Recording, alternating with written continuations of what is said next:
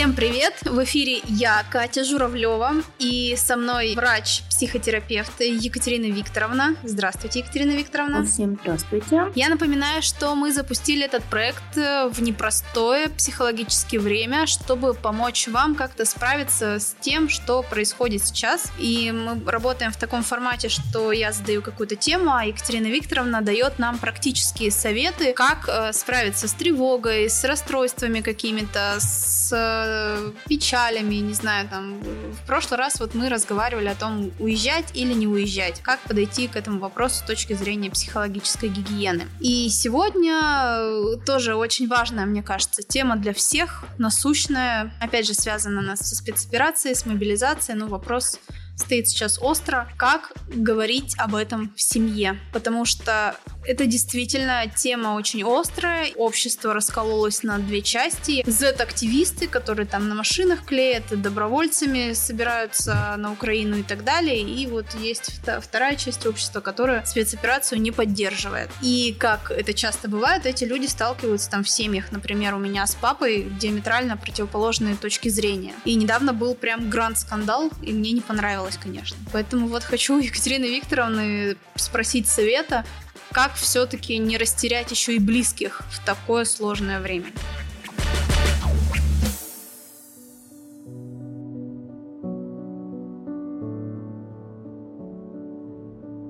Безусловно, эта тема такая довольно актуальная, да, мои клиенты часто обращаются ко мне с этим вопросом, да, и чаще всего мы обсуждаем это в рамках того, что, а что оказывается важнее, да, что важнее, политическая позиция или вот эти самые близкие люди, которые придерживаются другой политической позиции. Могу рассказывать на примерах своей семьи, потому что это близко. Мы в целом с папой в мировоззренческих позициях немножечко не сходимся. Например, он искренне любит президента, всю его политику поддерживает, то есть абсолютно искренне, абсолютно полностью.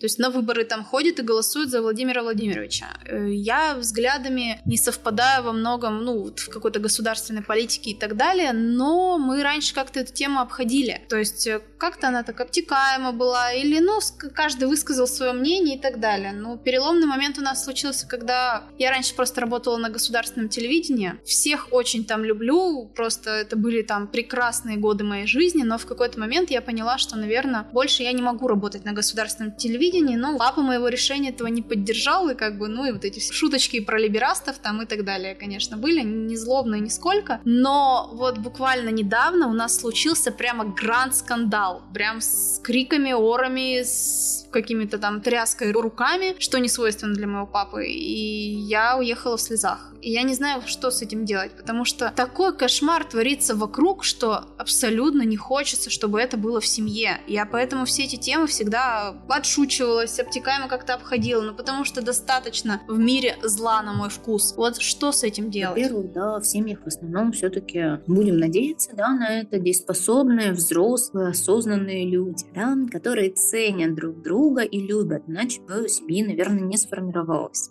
Вот, это я за добро, условно.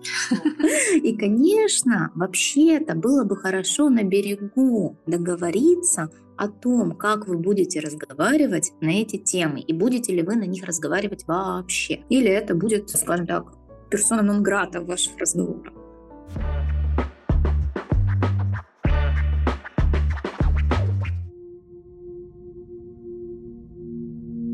Ну, очень же многие люди считают, что ты должен переубедить собеседника. Неважно, это родственник, близкий, на интервью ты к кому-то пришел. Иногда журналисты тоже этим грешат, что они стараются переубедить человека, у которого берут интервью, его позиции. Надо ли вообще это делать или не надо? Ага, ну смотрите, какая история. Если человек в чем-то уверен, да, ему эта позиция нравится, и он с ней хорошо сросся и хорошо ею оперирует, как вы думаете, Почему он должен от нее отказываться? Выгодно ли ему от нее отказываться? Не, я-то вообще считаю, что можно делать все и верить во все, пока это не приносит никому какой-то конкретный вред. Ну и котят нельзя обижать, конечно. Вот, об этом речь, да? То есть это на самом деле история про что? Про то, что человек не будет менять свою позицию, пока он сам того не захочет мы можем хоть на ушах стоять, да, там, доказывая свою правоту, приводить сотни логических аргументов, делать все, что угодно. Но если человек не собирается позицию менять, он ее не поменяет. Ну так и, и что вот с таким человеком делать? Ничего с этим человеком не делать, разговаривать на безопасные темы, договориться с ним, что каждый остается при своем мнении, и мы обсуждаем чего-нибудь другое.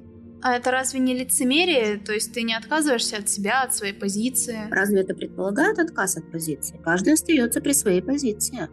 Просто она не становится агрессивной и не дает возможности гранд-скандалу.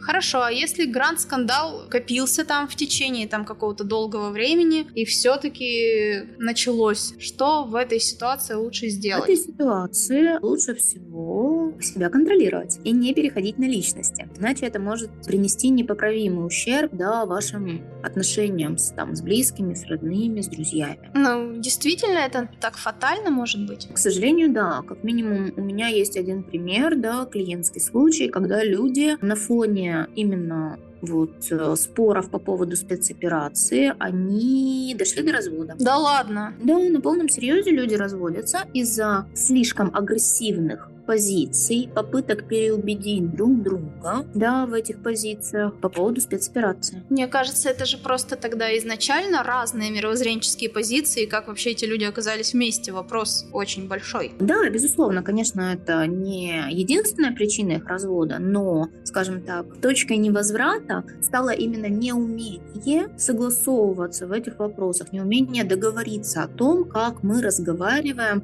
на острые темы. Это у меня подруга есть, она как бы одинока и в по... ну как в поисках там молодого человека. И однажды она ходила на пару свиданий, ей так очень молодой человек понравился, все. Она такая, Катя, все будет так здорово и так далее. А потом раз и выяснилось, что он антиваксер. Она говорит, и что вот теперь делать? Им что, анкету выдавать на первом свидании, чтобы он отвечал за спецоперацию против, за прививки против, чтобы идентифицировать свои чужие? Ну, если можно так говорить, конечно. Ну, на самом деле, вплоть до такого анкетирующего опроса, безусловно. Да ладно, такой блиц на первом свидании. Да, конечно. Это история про то, что я хочу задать тебе несколько вопросов, потому что это важная для меня вещь. Мне хотелось бы это уточнить.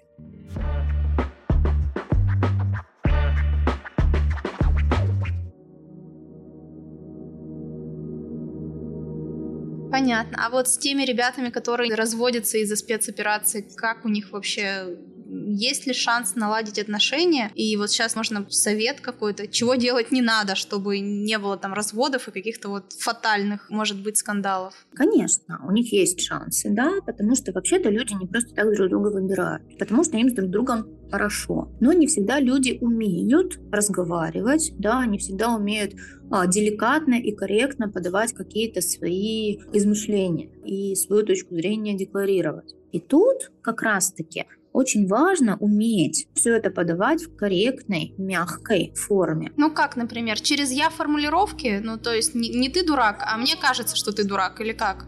Не совсем так. Я считаю так-то, так-то, так-то. Да, я знаю, что у тебя может быть другое мнение по этому поводу, но я предлагаю не делать это а поводом для ссоры. Мы можем об этом просто поговорить и решить, как мы будем с этим поступать. Я просто в шоке, что помимо очевидных каких-то плюсов и минусов спецоперации, есть еще и такие вот подводные камни, которых, казалось бы, никто не ждал. Да, а... многие говорят, это для меня было полной неожиданностью, что мы можем настолько сильно да, поссориться из-за этой истории. А если, допустим, все-таки хочется как-то, не знаю, ну, склонить на свою сторону человека, ну, то есть, может быть, как, как это сделать деликатно и не травматично для него? И, ну, не травматично для себя, потому что, не знаю, там, другие источники информации ему, может быть, э, предложить почитать, или как-то, давай я тебе там покажу сама, или сам там покажу, или что-то вот, как с этим быть? Такие вещи должны быть с добровольного согласия, да, и по запросу. То есть если человек говорит, ну вот ты мне это все говоришь, да, но мне этого недостаточно, дай мне больше информации. И вот тогда вы замечательно и прекрасно можете предоставлять ему источники дополнительные. Если же он говорит, у меня своя точка зрения, и я с нее никуда не сдвинусь, переубеждай меня или не переубеждай, то он не будет воспринимать ваши источники информации. Это будет скорее а, для него а, раздражающим фактором, что его не принимают таким, какой он есть, что Но его пытаются же... переделать. Но это же сейчас определенный такой маркер, мне кажется, что общество поделилось на своих и на чужих условно. И, ну, то есть свои там в своей группе там либо поддерживают, либо не поддерживают, и для них те, кто находится в оппозиции, это уже чужие. То есть прям такой раскол, мне кажется, произошел очень заметный. И в семьях, и среди друзей, и везде-везде. Что с этим делать? Ну, то есть, условно, ты человек не хочет принимать твою позицию, но он тебе, наверное, уже менее симпатичен становится. И как не потерять, не разочароваться, там, не знаю, не потерять общение? А, к счастью, кроме спецоперации, у людей есть другие свойства. И мы их выбирали не по принципу за спецоперацию, против спецоперации и все прочее. Да? Мы вообще-то в них видели множество разных свойств их личности. И, наверное, в моменте, когда нам кажется, что вот он там за спецоперацию или вот он против спецоперации, да, надо обратиться не к локальному вопросу, да, а к вопросу о том, какой этот человек – что он для меня делал, что я для него делал, что наши отношения значат. Как раз-таки переместить фокус внимания да, с этой острой темы. Потому что вообще-то люди — это больше, чем политика и больше, чем спецоперация. Ну а как в целом быть вот с этим вот настороженным таким сейчас а, настроением в обществе, что правда ведь наблюдается этот раскол, свои чужие? Я просто не знаю, мне кажется, это очень такая опасная история. Это опасная история, безусловно, а, но мы для себя должны принимать э, конкретные решения да, на личностном уровне и должны принимать решения ну, в пользу сохранения каких-то горизонтальных связей да, и их укрепления. Потому что время действительно тревожное, тяжелое, никто не знает, что будет дальше. Но и никто не знает, что правильно или нет. И никто не знает, что правильно. У каждого своя правда, и на самом деле людей можно оставить с этой правдой, потому что они от нее не откажутся, пока сами того не захотят.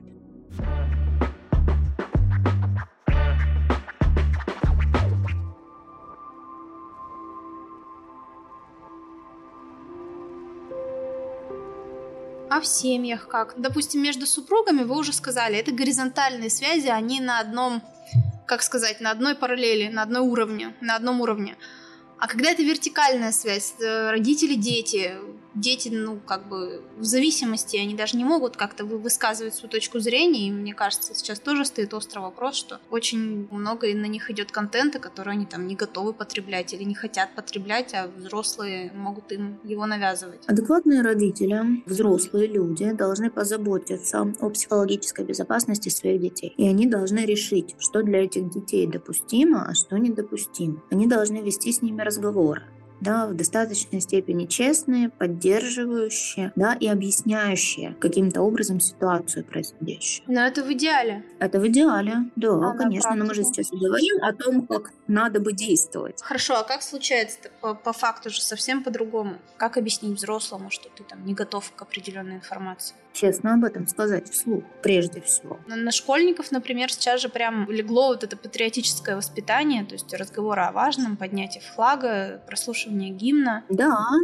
такая история. Но основное воспитание ну, к счастью, производится все-таки в семьях. И там родители должны взять на себя роль где-то, может быть, фильтра для всей внешней информации. Это их роль как родителей. Хорошо, но у меня папа уже взрослый. Ну, точнее, я, как начнем с того, что я уже взрослая, а папа-то и подавно взрослый. Как нам с ним существовать и как ну просто я не могу, вот честно, меня прям разрывает изнутри, когда э, что-то он там мне рассказывает, с чем я в корне не согласна, и что он там посмотрел в, в программе у Владимира Соловьева. Папу люблю всей душой, а вот Владимира Соловьева не всей душой. И мне прям, ну, очень сложно язык за зубами держать. Ага, понятная история. А с папой-то можно договориться? Он же взрослый, дееспособный, осознанный человек, я надеюсь. Я тоже, конечно, надеюсь. Но Владимир Соловьев. Но Владимир Соловьев, да. А можно ли прийти к папе и сказать, папа, я не хочу с тобой ссориться. Наверное, для этого нам с тобой нужно избегать политической повестки всей. Вообще в целом. Вообще в целом. А это не приведет к утрате доверия? Что вы имеете в виду в данном случае под утратой доверия? Ну, у меня, например, есть и подруга, которая выступает там за спецоперацию и так и говорит, что родину надо защищать, что иначе бы на нас напали и так далее. И вот я просто по себе почувствовала вот эта вот э, идентификация, как будто бы она мне стала немножко не, не так близка, как раньше. Это глупости я про себя думаю какие-то, или это нормально? Не совсем глупости. Это не совсем глупости, да. Это то, что называется разрыв в мировоззренческих позициях. И с этим уже ничего не сделать? Конкретно с разрывом в мировоззренческих позициях, скорее всего, нет. Да, дружбу можно попробовать продолжить, но в рамках исключения да, политической повестки опять-таки. Потому что, опять-таки, человек это больше, чем политическая повестка. То есть те ребятки тоже разведутся по итогу? О, ну, это очень сложно сказать, да, но, скажем так, они стараются все-таки найти точки соприкосновения и остаться вместе. Это самое важное, мне кажется. Готовы ли люди идти на контакт? Конечно, да. Если люди готовы идти на контакт, то договориться можно о чем угодно.